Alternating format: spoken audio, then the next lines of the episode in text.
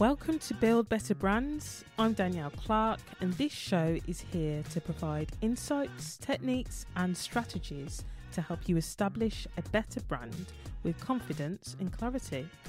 We're on a mission to help as many people as possible start and build stronger brands so they can create happier, healthier lives for themselves and those around them. Today, I'm joined by Robbie Swale, and Robbie coaches people on their careers, their work and their lives. So welcome to Build Better Brands, Robbie. Uh, thanks, Danielle. It's a pleasure to be here. It's so lovely to have you here, and I'm I'm really glad that we're able to have this chat today. Um, often when my family asks me what I do, uh, and I tell them I do graphic design or branding, like some of them, they still don't quite know what I do. Yeah. Especially parents, um, which I think is quite funny. Um, I was just thinking about it the other day. So if your parents, if your parents were to describe what you do for a living, what do you think they'd say? Yeah, I think actually my parents would would do pretty well with it, with what I yeah. do. Uh, in so, like, I think they do pretty well. So the reason for that is, they like it's it's a, in a way it's the family business. Like, as far as our family has a business, people is that, and and that's like um so my mum and dad at different times in their lives were both, my mum for the last twenty years of her life was a counsellor, mostly in the N H S. My dad had some time as a psychotherapist as well, so they've they understand that talking to people, helping people thing, which is different to coaching, but but overlaps in some ways and related. And my brother has worked in coaching a little bit as a coach and mostly as a kind of head of marketing for a coach training company for quite a long time. And even my sister, my younger sister, is now doing some counseling training. So it's like my family, my immediate family, yeah, uh, gets it, I think, although I've got no idea. Like, I've never been there while one of them is asked, what, what does your, what does your son do? What does your brother do? Like, I, I don't know. I have no idea what they'd actually say.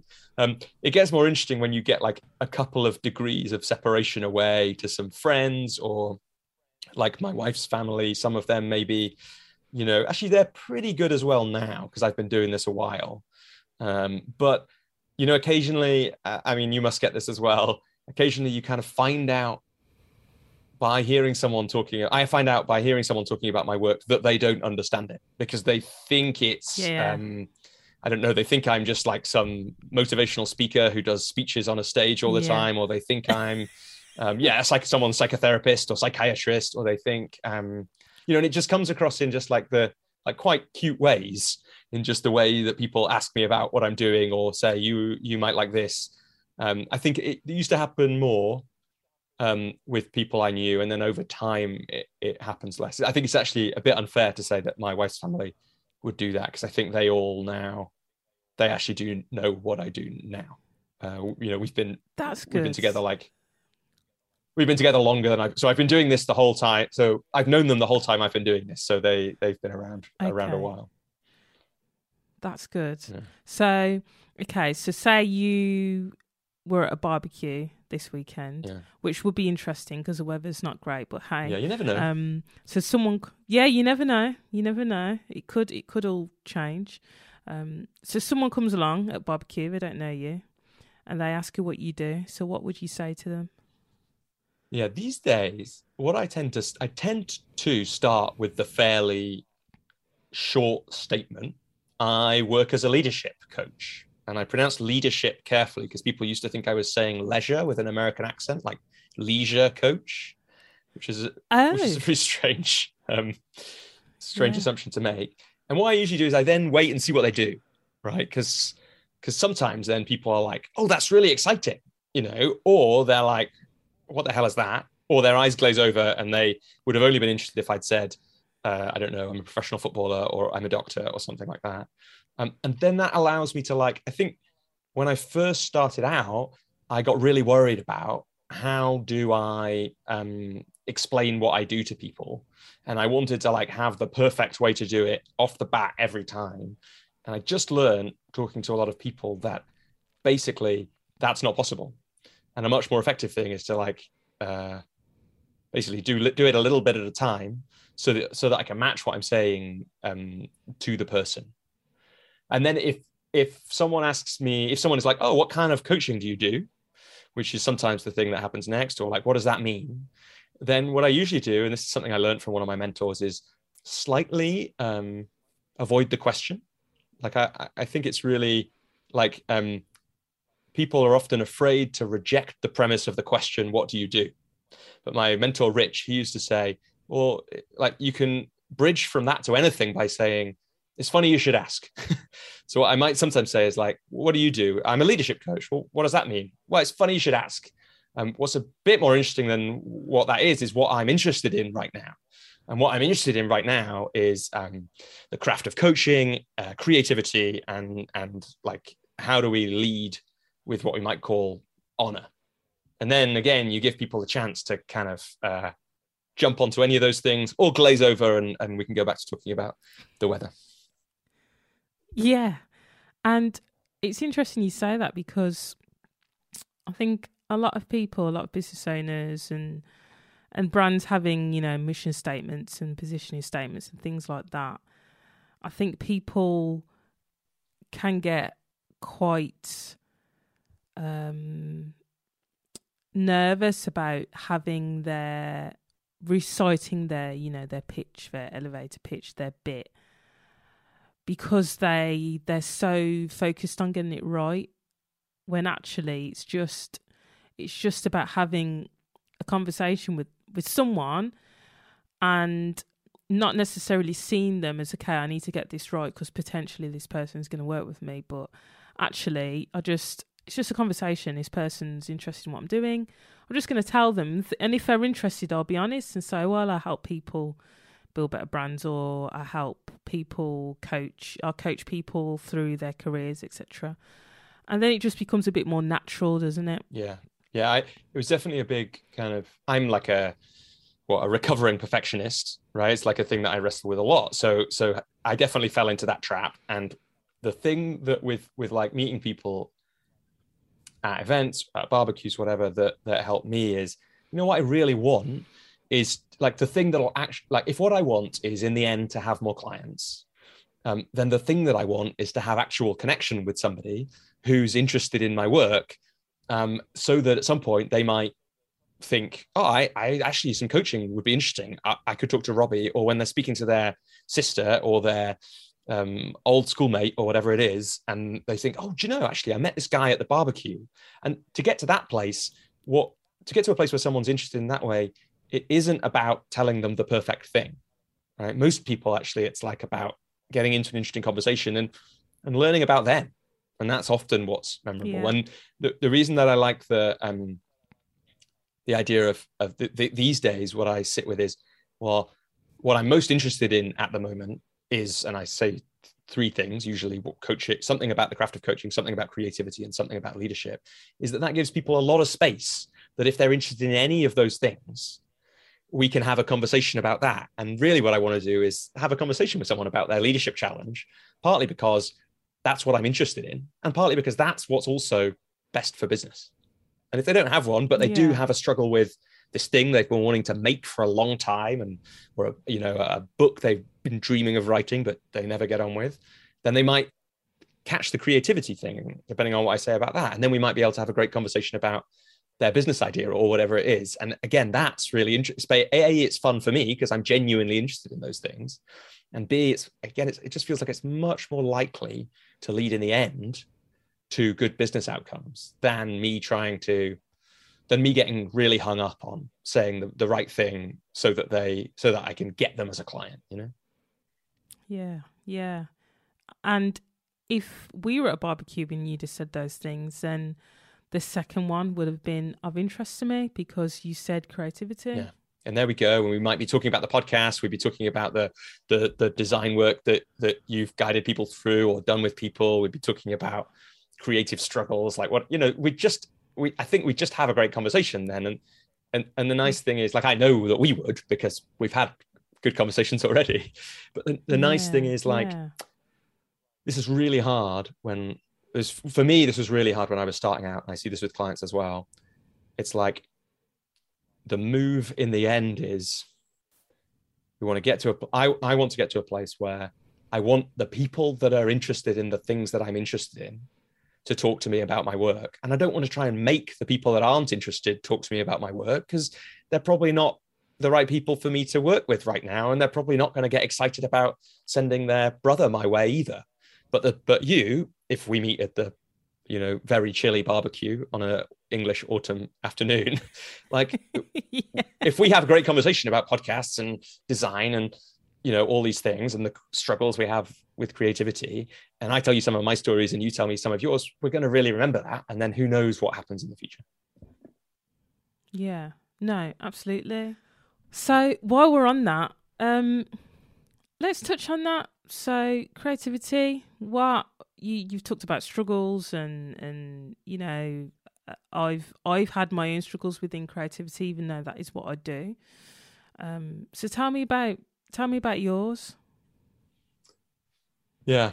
Um, well, a really big moment in my life was when I read the book, The War of Art by Stephen Pressfield. Um, okay. And the funny thing about that is my brother gave it to me for Christmas or my birthday, just like a year or so before I started my coaching business, I think. And I got to my bookshelf with The War of Art in my hand, and I went to put it on the shelf and I found another copy of it there. So like I had to be given this book. I'd forgotten about it. I can't get any. I was pretty sure no my, my one of my parents gave it to me, but I couldn't get anyone to admit having given me this book. Someone had already given me the book, and it, but it took me being given okay. it twice for me to read it. Right. And and, okay. and and the thing about that book is it's a book about, so Steve Pressfield was a is a is a novelist and was a screenwriter, um, or is a screenwriter, I don't know. And um, but this is a non-fiction book about what he calls winning our creative battles. And it talks about what he calls resistance, which is his way of describing all the ways that we avoid doing the things that we want to do, we're being called to do. And two things happened when I read that book for me. One is my life kind of flashed before my eyes a bit. Like I just looked back at, you know, at ideas that I just like let go, like a, a business idea, a book idea, you know, that were like, I, I'd like, I was full of regret about. Like I had this book idea about, it's a frivolous book about a computer game. Uh, the computer game Football Manager, which I played a, a, a embarrassing amount of time between the ages of like ten and twenty-five. And yeah. I had an idea for a book about that, and I let somebody talk me out of it. And then I let my self-confidence or my, you know, self-doubt talk me out of it. And then this really gutting, the most gutting thing of all happened, of course, which is that somebody else wrote essentially the same book that I had had an idea for. Like I could, no, I could dig wow. out an email from before it came out and show it to you, where it describes not the exact same book, but, but, you know, an incredibly yeah, close thing. And the, the worst thing, of course, is all, one of my friends gave me this book once and I still haven't read it because I, I, I can't, it's too gutting to, to pick it up and read it. Um, now I, I like my life now. Right. Um, and I wouldn't change it. And so I don't really wish I could have gone back and written that book about Football Manager. But at the time that this was happening, I didn't like my life as much. Though I was much less satisfied with it. There were lots more, especially in my work, it was like I knew I was a bit unfulfilled. So it was gutting to, it was gutting to think about that book and a, another business idea and things. But it, it was also gutting because I, I saw through The War of Art that like everybody, or at least Pressfield gave enough examples of people and um, uh, has that feeling or has those things happen to them, the self-doubt, the procrastination, all that kind of thing. And so um, it was really important to read that and then to realize that like I'd kind of taken those thoughts um, as proof that I shouldn't do those things. And what uh, The War of Art taught me was I don't have to listen to those thoughts. I can just choose to believe that they're resistance, which is something probably trying to keep me safe or out of harm's way and that kind of thing, but it's just stopping me doing the things that I want to do. And instead I can power through those in different ways, dance with them in different ways. And like, I don't, um, the business idea, the book idea, I, I later read an, another great book, a bit like The War of Art that I read a bit later was Big Magic by Liz Gilbert. Um, and Liz Gilbert wrote Eat, Pray, Love, among other things, which is this great book about creativity. What she says in that one is, you know, if you don't take, if an idea comes to you and you don't take it, it'll go on to someone else. And that book went on to someone else. And then I had this business idea, and hilariously, my friend, uh, years later, so ten years after the business idea, I'd had it maybe, and then just like looked on the internet and seen that it sort of existed, and then let my like, oh, I don't know how to start a business kind of thing go. My friend once said, do you know, I, I, my friend who's an entrepreneur, you should meet him. And then I looked at what his business was, and it was the, it was the same business again. For real. And like, um, I don't know how they're doing. The business they set up is called Match Pint. So it's not a football related business. You could tell I was watching a lot of football on T V in my in my twenties, um, yeah. uh, uh, playing computer games and things like, um, yeah, like I don't know how the business Match Pint is going, but I couldn't believe like how right Liz Gilbert was, and that that also that the universe had just shown me it again. So then the key things, be- the yeah. key thing becomes like, what did I do with that? Well, one of the things I did was like, let's let's not that, let that happen again. Um, but but that wasn't the end of it. Like what, what a lesson. Then it then it yeah. took like, then it's taken, let's say, you know, I've been wrestling with this stuff for like eight years, and like each, it's probably eight or nine years ago that I got given that book. And, um, you know, no, no one could deny now that I make a lot of stuff. Like even I have to admit that I must be creative, because I got two podcasts, three books, a business, like two hundred fifty blog posts. Like it, it's plenty of stuff I've made. Like I can't deny it. Yeah. But each of those things has been a, a different dance with all these ways that I hold myself back and try and avoid the the creative battles. Wow. So The War of Art. Yeah. I feel like I need to read this book. It's good. It's punchy. But the universe, the universe was really trying to get you to read that book if it turned up in your life twice. Exactly right. right? I mean, no denying it. You know, when you're you're having a tough time, you're like, just give me a sign. Like. Exactly. And it's like, here's the book. But again, I wonder what would have happened. Like, yeah. I wonder how it would have shown up again in my life if I hadn't, if you and my brother Ewan giving me that book, I hadn't read it then. I wonder if like it would have smacked me around the face in a, in another way. Um, I hope so. Maybe. I hope so. Falling off a shelf was, onto your head. Yeah. Exactly. I mean, ex- I mean, interestingly, like actually, if he gave me two books that he must have known in some way that, that I don't know if he just read them or he gave me two books. So he also gave me a Seth Godin book. Um, called The Icarus Deception. So actually, if he hadn't given me The War of Art, may- Seth Godin really likes Stephen Pressfield. Like they're friends now, I think, because Seth Godin liked that book or that work as well. So maybe maybe I'd have found him through Seth Godin in the end. Um, in the end, anyway. Yes, maybe, maybe. In the same way that I found um, Jim Rohn through Tony Robbins. Mm. Yeah. Um, just because that's where he got a lot of his, you know, if you listen to what he says and stuff, it's all just kind of his stuff. Yeah. But but from his perspective, and it's similar with Gary Vee as well, mm. a, a lot of the stuff, when you look back to what these people read and who they were following, it tends, those people tend to keep coming up. Yeah.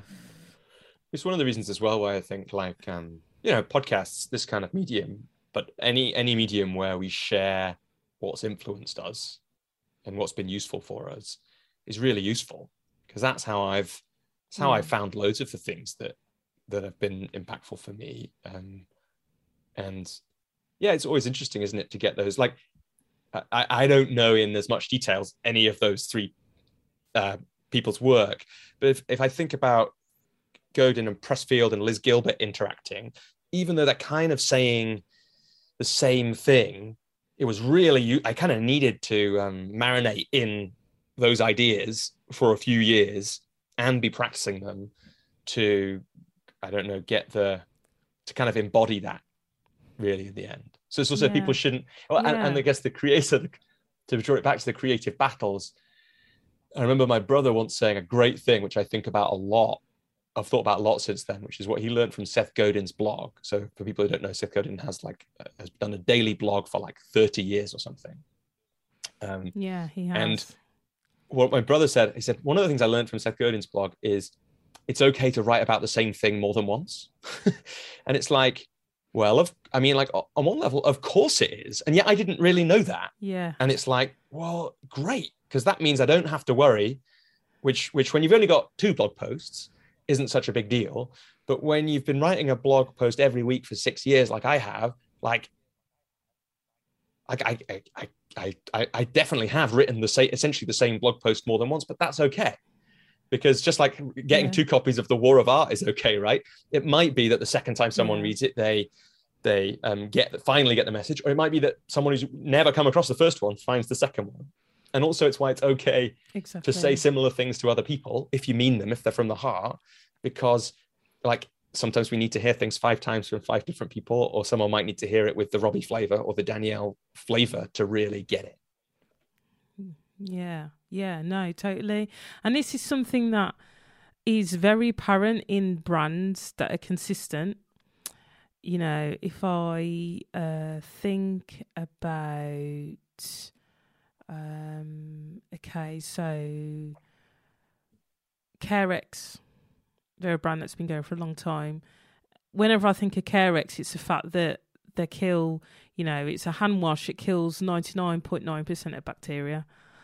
Like, how many times have Carex said that? Yeah, exactly. yeah, yeah, and it like so many times, because they just keep. They're, they're constantly reiterating that message because they want to get it through to people, and they want to be they want to be front of mind. So when you're thinking about washing your hands and killing germs, who comes to mind? Yeah. Hopefully Carex. And that's it's the same in branding, you know, reiterating the same message year after year after year until people really get it and, and believe it. Yeah, I can completely agree. And as you were talking about that, partly because we've been talking about sport a little bit, I was thinking of the big sportswear brands and their T V advertising, and how it's like the athletes featured in it might change, but the feel of it doesn't. And so you, you have a feel for what Nike means, what Adidas means, because you've watched, you know, if you've watched sport on T V, you've watched a lot of those adverts over a number of years, and you have that yeah, feel and the yeah. the consistency and the, what would you say, like the like is the word uh, con- congruent, something like that. It's like they're in alignment with themselves when they're successful. Yeah. And Carex, those hand wash things, they're exactly oh. the same.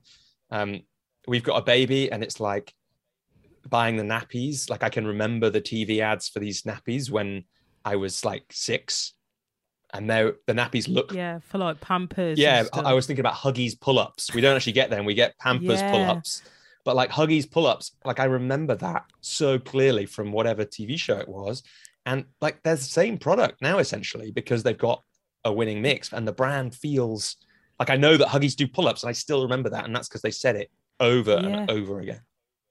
Exactly. And and I think there's this, people have this fear of repeating themselves. But like you said, if it's something that you believe in, and it's kind of the essence of who you are. You know, you don't know.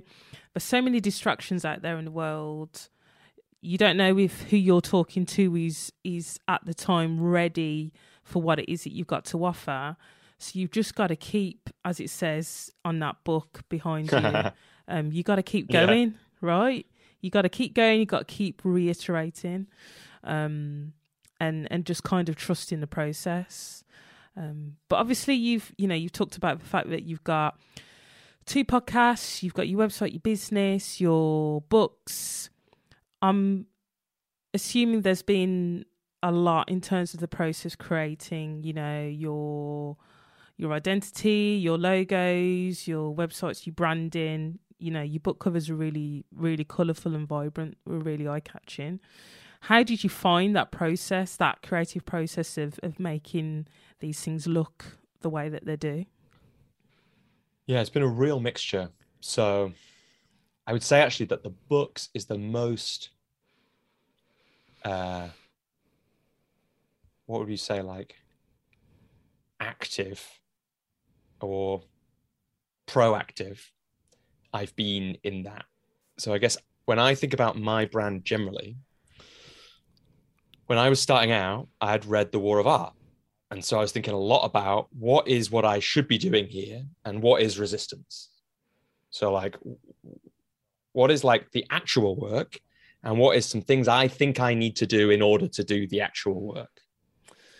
Yeah. And in a coaching business, like that thing we started talking about, connecting with people at a barbecue, that's the actual work, right?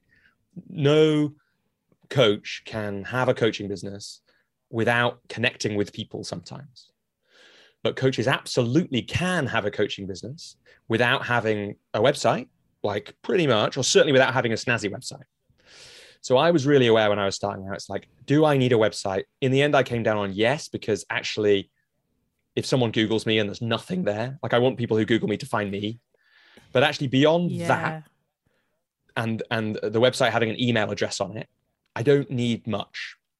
And so what I started with mm-hmm. was the bare minimum, because it's like, I know I knew yeah. me a bit by that point. I knew like how much I would procrastinate and how much I would waste time trying to perfect the copy and the color scheme and des- probably designing a terrible logo myself because I didn't have any money in my business and all these kinds of things. And instead it was like, how can I do a, an eighty twenty analysis on the website? So how can I do the, the twenty percent of effort that gets me eighty percent of the outcome? And that was like three pages at the start. Homepage, which says pretty much that thing that you read out at the start of this, which is still on my homepage. Hi, I'm Robbie. I work as a coach. This is what I coach people on. A page which was about me with something on that. So a bit more for people about that. Uh, I think I did actually have a how I work page and then a contact page. And really everything was just like, contact me here at the bottom of every page. Yeah. And then because I didn't necessarily know what my brand was at that point. I didn't know who I wanted to work with. I didn't really know anything. And so the aim was, I'd kind of learnt this in my career change. If I think too much about it, I'll stop. I'll I'll get like tied up in knots. So how do I keep moving? And then the the brand, the rest of my brand really has just evolved through the things I've made and done over the years since then. Um, fundamental part of that, which we can kind of ties in with the books a bit, is when I started writing my blog. Because then that was like um, a way for people to get to know me. And, you know, uh, there's a nice, I thought about it a minute ago, you know, I think it's a Jeff Bezos quote. And obviously people have different thoughts about Jeff Bezos, but I think he said somebody, you might know, you might know something different. If, if this is somebody different, you might know, actually. I think it was him who said uh, your something like your brand is what people say about you when you're not in the room. Yes. But so, so something yeah. like that. And, and like, that's why the the like um, the ninety-nine percent of germs, it's like perfect. What do Huggies do? Well, they make pull-up yeah. nappies. Like that's what that's what we would say about them when they're not there. Yeah. And and my blog yeah. actually, a bit accidentally, became one of the things that people would say about me when I wasn't in the room. Um, and that's because it was like it had a little hook to it. It was like an interesting story. Um, And I was writing about my experience, my experience with clients. So also it gave this chance for a brand to build, that if people wanted to learn about me, they could do it through the things I'd written. And I kind of came to accept that that was an okay. I used to think that wasn't like, it's another bit of like storytelling. Uh, I, I thought it wasn't okay, that that wasn't how brands were built. And it, I definitely could have been more strategic, but it's like a, a way for it to do it is to just make things that are to do with me. Like I'm my brand. So I have to make things that are about me. Yeah. And if I do that and I put them somewhere yeah. and people find them, that's an acceptable way to build a brand. And I used to think it wasn't. I used to think yeah. it was all logos and colors and all that kind of thing. And, and then what's interesting is as that blog became the books, when that first, the first book cover came back, so people can Google uh, or put my name into Amazon and you'll find the book covers. Um, and obviously I think you should then buy the books, but you could just look at the covers. And when the first one for the first book came, which was How to Start When You're Stuck, like I'd worked with a cover designer on that and I'd given some briefing. And he'd like, because of the briefing, which felt quite light touch to me, like he'd got something that I really liked. Basically, he gave two designs, quite different. And I saw why he gave them both yeah. from the different, uh, what would you say, like the different uh, provocations I gave for him. And one of them was yeah. clearly the right one. And it was it was that one. And that's then been really wonderful because it somehow it does get the brand of, uh, it gets the same feel as my writing practice, which is like a bit messy, but out there, a bit relaxed, but vibrant, alive, but not too perfect. And that, in a way, yeah. that... That Amazing. That has become my thing over the years, although I didn't set out. I didn't know that was who I was until I discovered it, basically. That's amazing. I love it that you, I mean, like you talked about procrastination, and actually you just went ahead and did it. You got your three pages of your website sorted, and often that is what stops people from doing what they want to do. They they overthink things. I'm a massive overthinker. Yeah, same. Um, and and you just talk yourself out of doing stuff.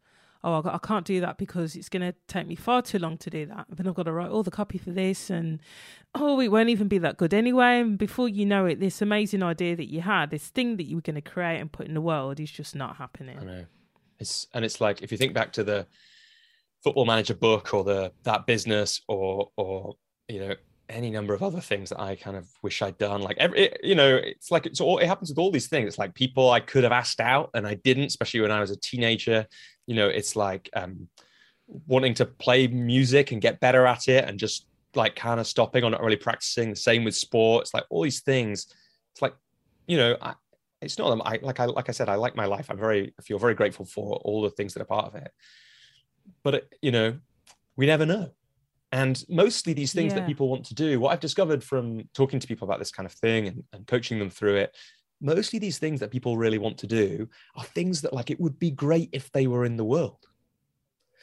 And like yes. for the world, like, it's good that somebody else wrote the Football Manager book, because there's loads of Football Manager fans who will love that, and they'll be real, they'll be happy and entertained by mm. it, you know. But like, we don't know that that happens with everything.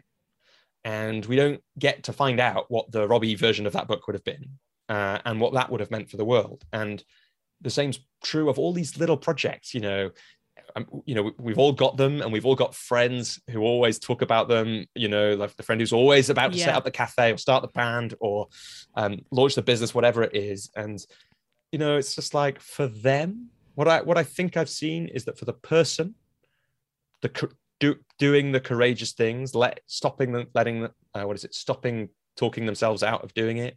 And for the world, it's it's just basically a good thing if these things happen. So it is a real shame, not mm. just for me sitting here with the regrets about those things, you know, and and and all of us who have those kind of things. But yeah, more more widely than that, I think. Yeah, I mean, I know I know a friend that once, you know, she talks about starting a yoga studio. I've got another friend that talked about having um, her own cafe. Like, it's everybody's got something, everyone. And, and I, I was just thinking in, in my mind and, there, Danielle, just to catch about your friend with the yoga studio. Like, my, my first thought was, um, yeah, and you know, like, given the levels of stress and anxiety in the world, like, the world needs more yoga studios. And then my thought was, I bet your friend doesn't think that. I bet she thinks, or he thinks, that there are uh, like a million yoga studios, and what's the point of her starting one? And that's one of these classic yeah. like um, ways that we talk ourselves out of it. Because when we're thinking about setting up a yoga studio, our mind, just like when we're learning to drive, all we see is L plates everywhere. When we think about starting a yoga studio, I bet your friend just sees yoga studios like everywhere she goes. But the truth is, there is definitely somewhere within twenty miles of where your friend lives, which would, where if if if she built it, like, and then she did the hard work, people would come, because yeah. like, yoga is one of those things, isn't it? Yeah. It's just like, it's in the cultural zeitgeist. It's like, we all like, I wish I'm, I'm about to move house, right? I wish there was a yoga, like we're, we're living in the middle of the countryside. If there was a yoga studio in the village next to it, I would be there, because like, I'll need to make new friends yeah. when I move. I'll need to like, I'll need to have somewhere to get out of the house. It's like, if so if she wants to move to Harvington in Worcestershire, or Salford Priors in Warwickshire, and set up a yoga studio there, she'll have one, or he'll have one client. Okay, I will let her know. um, and yeah, I mean, I've, it's we've.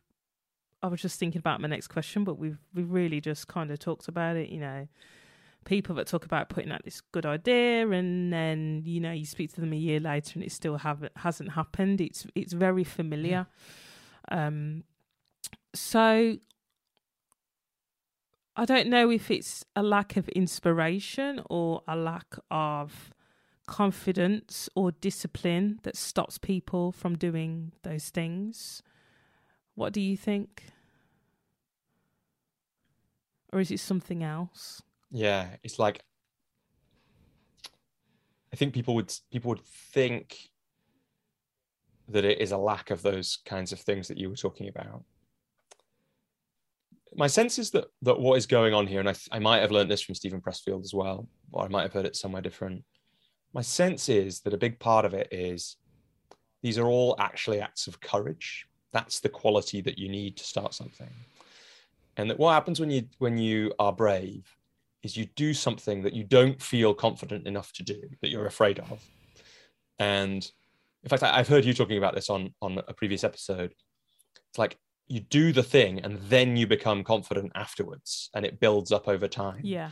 But but the reason that we don't do it is because actually it means we will change as a person. This would be my, this is like the best description of it that I've heard. It's like, and we, that doesn't feel safe because to some parts of us, because we'll, we don't know what will happen on the other side. Like we actually don't know, like it might not work is a part of all these things. The cafe might yeah. go bust. Yeah. No one might turn up to the yoga studio. Um, no one might, the Football Manager book might get rejected everywhere, which is essentially the thing that, that, that stopped me. Um, or actually, no, Football Manager fans won't be interested in that book was the, I got like one piece of feedback. This was enough. This is what was enough for me. I talked to one friend about it. He thought it was a good idea. He talked to his friend who loved the computer game, who said, yeah, I wouldn't read that book. That was enough. One wow. guy's opinion. And that, so that was all it took yeah. for me to have my story that I wasn't the kind of person who could do that confirmed. And I, and I think a, a big part of it, the, the, the quality requ- required is courage to do the thing, but also to risk that it might not work. And if you think about like asking somebody out, like that's exactly it, right? Isn't it? It's like it, they might say no. And the reason we do it, face the rejection, is they might say yes. And we on uh, whenever we do that thing, yeah. we we make the call that the possibility of the person saying yes is worth the risk of them saying no. Yes. And I'm I'm smiling so much right now because I actually asked I actually asked my partner out. Amazing. What was that like? All, yeah. Um, I can, I can remember exactly how I felt. And how did you feel? I, I was absolutely crapping myself. Yes. And honestly, I was so worried that he was going to say no. And I remember going and speaking to my friend, one of my best friends who I, I saw yesterday, and telling her that I wasn't going to do it, and she gave me a taste of my own medicine and was like, get on with it, go and do it now. I was like, okay. And I did, and we are, it's the thirtieth of September tomorrow, um, based on when when we're recording this. I'm just looking at my calendar. Yeah, we'll have been together for uh, twelve years tomorrow. Wow. Happy anniversary.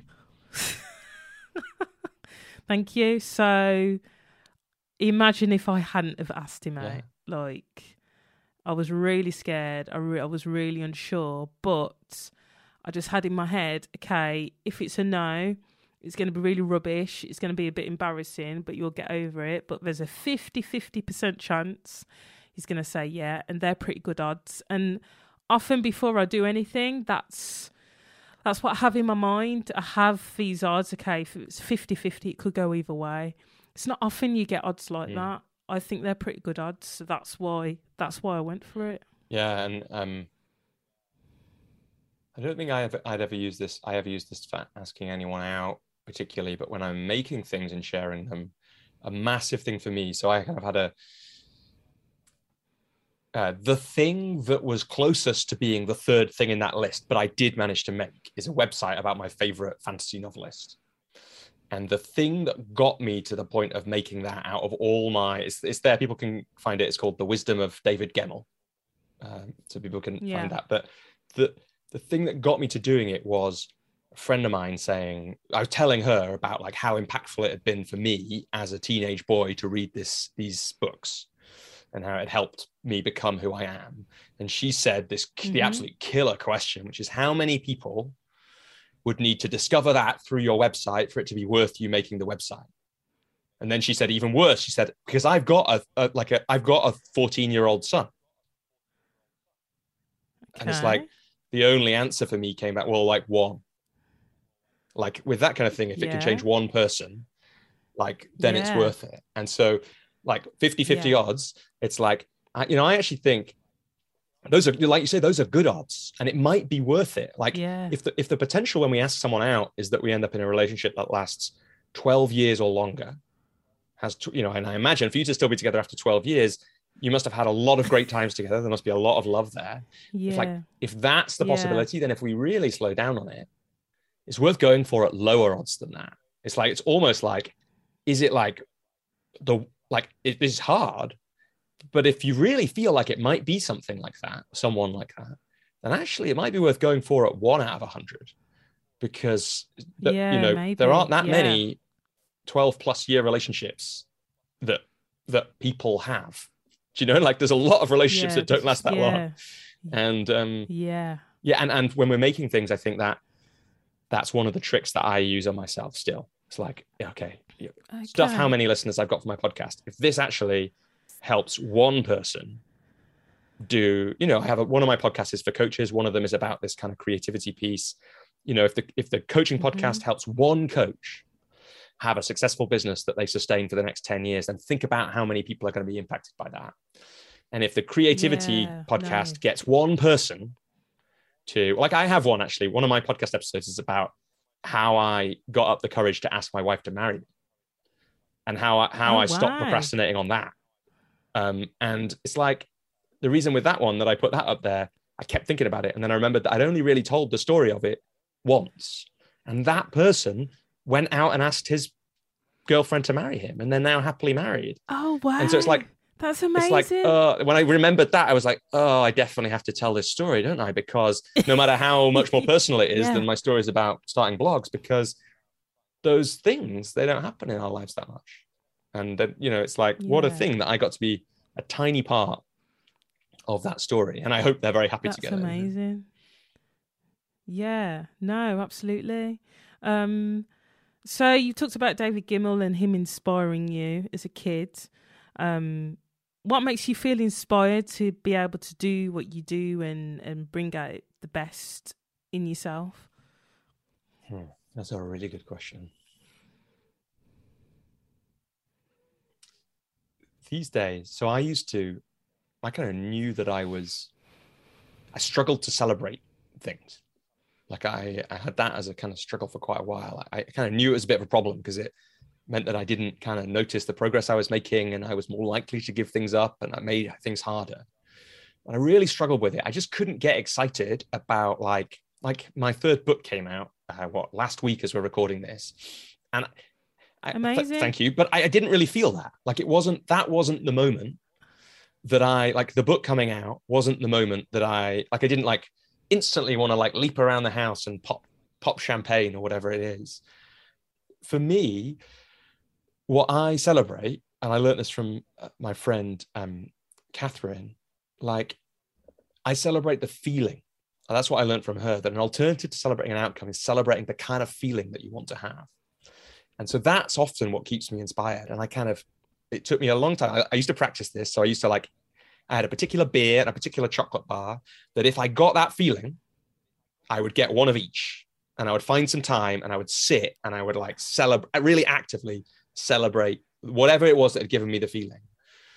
And I learned to recognize that. And, and the way I think about the feeling now is it's a feeling of like me being on track, me being like well used. Like the third book is called How to Create the Conditions for Great Work. And it's it's a lot about how this journey started for me, which is like questions about how do we fulfill our potential? Like, how do I know that I'm not wasting my life? How do I... um Yeah, wow. uh, big questions. Big questions. And they're taking me a long time to answer. But a big part of it is I kind of developed a sense of what's the feeling when I know that I've just done something from the inside that felt like like my best work. And so I sometimes get it when I'm like, I've got a bit of it now, actually, like I'm really present. I know that I'm talking about the ideas that are right at the edge of my like ability to talk about them. You know, I'm being beautifully listened to by you. We're bouncing, like we're creating new thoughts together, or at least I'm getting new thoughts because of the conversation we're having. I sometimes get it when I'm writing. I sometimes get it when I'm um, coaching. I often, I've got much, like I've worked to get it more and more when I'm coaching. And so a lot of the time it's that um, that keeps me motivated. It sounds like, I don't, like, I've got state of flow. It is that. Yeah, you're right. That's, popping that, in my that, head. It's a really good way of thinking about it. Um, and that would have been a shorter way of telling that story. And, and it's, it's fine. Because it is that a lot of the time. It's like the feeling of flow for me is a real motivator. Yeah, I get that. I get that during podcasts, like when I'm getting inspired and I'm getting excited about the conversation. I get it when I'm lecturing, yeah. Like when I'm talking to a student and there's something that they've not quite got. You know, I got it yesterday. They had to they had to come up with some ideas for a creative director that came in that works for a, a company that makes sustainable products, you know, low carbon products, and they had to come up with ideas in like an hour. And some of them were struggling, saying, "Oh, I'm confused." And then I start talking to them, and you just see, you see them get it, and it's like, yeah, now you mm-hmm. get it, and you get excited for them, and you see them start chatting, and I, I just, I buzz off that. I get it in a good hockey game. Mm-hmm. When I've forgotten about what's happening, and, and, you know, the best hockey games I've played where I've had an amazing game and maybe I've scored a goal is when something amazing has happened the day before. I'm in a really good mood. I've probably had a few drinks and I'm just like, you know what? I'm in such a good mood. I'm just going to play today and not care. And I play my best hockey. And it is, it's being in that flow state, in that moment where you just absolutely loving what you do. Yeah. At that moment, yeah, and and I think that's what it's about. Yeah, yeah, I absolutely love it. I, I, the, the the only thing to add in that, the other thing that that I I love that really motivates me is I, I love seeing people. So like the courage thing we talked about before, like courage is one of my biggest values, and I think it's one of the most admirable and inspiring things to see other people do. Like I'll never forget, like yeah. this coaching session I had where, you know, there was this person who came to the coaching session and we didn't end up doing any work together. It was a gift coaching session from me. And it was just so apparent. They said during it that coming to meet a stranger in a, in a, like it was a members area at a, a building in London. It's just obvious that that was a massive act of courage for this person. And mm. that the, then talking about what mattered most to them, again, it's just like an act of courage. And I, I'll just never forget that because it was so, it was so amazing yeah. to be even a little bit part of that. And in a way, that's where the books, that's what I'm trying to, that's what I realized about why in the end these books came out, because they're the creativity, they're my, part of my creativity work, really. It's like, because I want, like all of those creative things that we talked about, they're all acts of courage. So I just absolutely love it yeah. when someone yeah. who's been talking about their cafe for three years does the first thing or like, like I just love that stuff. I absolutely love it. And um, it's so yeah. cool when, you know, I, I was really like, one of my favorite things was I told the story of how I wrote my books, right? So they were written, they're, they're, my, they're the first three years of my blog. They were written twelve minutes at a time. After three years of writing my blog, I realized I had eighty thousand words written twelve minutes at wow. a time. And that that actually accidentally I'd been, because I'd just been writing about whatever I was interested in as part of building that brand. Like I'd written about something because what I was interested in was all this stuff we've been talking about today. Um, and so the, yeah. the blog added up to not just eighty thousand words, but eighty thousand words about really this thing we're talking about. How do we do finally do the things um, that uh, we've been meaning to do? And the, the one of the cool yeah. things is I told that story at an event, uh, like a, a, a kind of web conference that I gave a talk at. And two people who came to that talk and then joined a little writing group that we had afterwards wrote and published their books inspired by that idea before I got mine out.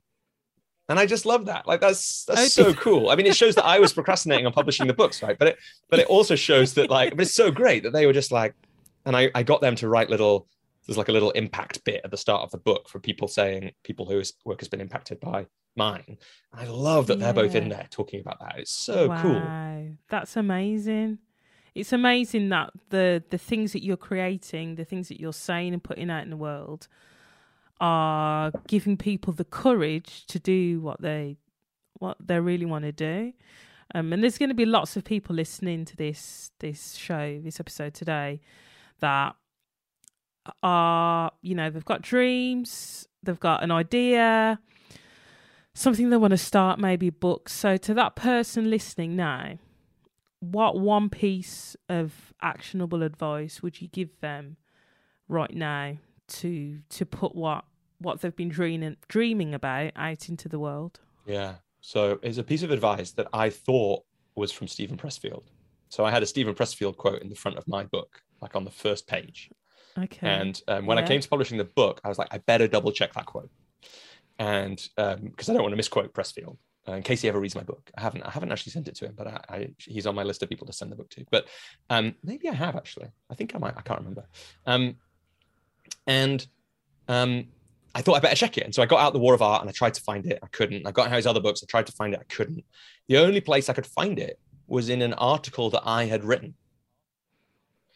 And so it turns out I was actually quoting myself. And what's Hi. really funny is I don't think I would have been bold enough to put a quote by myself on, like, which is a really weird thing to say, on the first page of my book. Yeah. But once it was there and I realized that it wasn't Pressfield, it was me, I left it. Um, and the, the the it was kind of inspired by Pressfield. So he said similar things in The War of Art, but it wasn't actually that. And what I'd written was, um, our inspiration is all around us, but it's when we make a start that we let inspiration in. So it's like, we think mm. that we have to wait for inspiration, just like we think we have to wait for confidence. But really the answer is we just need to start, and often that's what everything follows from that. And so, look, my writing practice to get out of my own way was set a timer for twelve minutes, write for twelve minutes, proofread it once, post it on LinkedIn. That's what I did for, I've been doing every week for six years. So like twelve minutes a week for three years added up to eighty thousand words. Like it's it's surprising what you can do in a small amount of time, as long as you do it, keep doing it. So my piece of advice yeah. would be, like, what's the absolute smallest amount of time you can do something noteworthy to, to do with your project this week? Um, probably half that. So like you probably, people will probably overestimate that. They'll say like an hour. It's definitely less than an hour. Um, you know, mm. for most people, it's probably less than half an hour. Like twelve minutes is quite a good amount of time to write for. You know, it's like you might you might need twenty minutes if it's something different that you're doing, if it's like practicing the guitar or or something like that. But whatever the minimum amount of time you could do this week, and focus on that, and then do do it just that amount of time. That's enough for this week, and the same again next week. And then if you can do three weeks in a row, see what happens after that. That is awesome advice. Thank you for that. Thank you for sharing that. Um, It's been awesome chatting to you today. I've really enjoyed it, and I've learnt lots, and I'm sure the listeners have too. Um, and so for anyone that wants to find you, where can they do that? Yeah, so I'm at robbie swale dot com, and that's got links to all the other things. It's a website that needs redoing, so don't judge me too much. It's definitely reaching the end of its its time as a website. Um, but uh, I'm there. I'm on all the social, I'm on most of the social media, the big ones.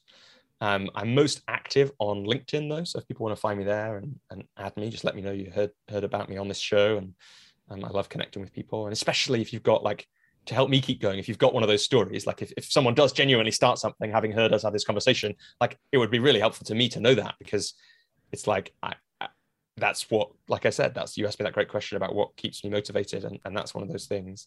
Um, and the books, they're on Amazon, but they're also on other places. They're on Blackwell's or Waterstones in the U K, and, and other places if you're in Barnes and Noble, and places if you're in the States. Um, yeah, so I'd, I'd love to hear from people. Um, and yeah, Danielle, it's been a total pleasure. Like uh, this time has absolutely flown by, and thanks for helping me be in a what feels like a flow state during this conversation. And I think awesome. we could have had another two hours, to be honest. Um, so uh, maybe another yes. time. Yes.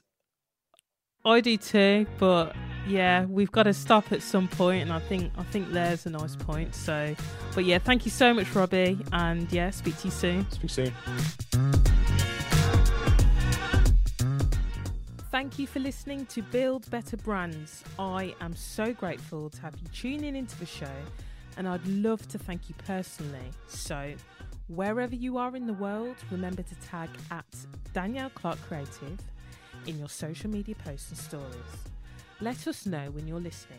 We want to know what you've enjoyed about the show and give you a shout out. And if you would like to help more people like you discover the show, please subscribe and leave us a review on iTunes. It's going to help us rank higher and reach more listeners. It's also a great way for us to help you with the problems your brand might be facing. Suggest a topic in your review and we might feature it and you in one of our episodes. Thanks again for listening. See you next time.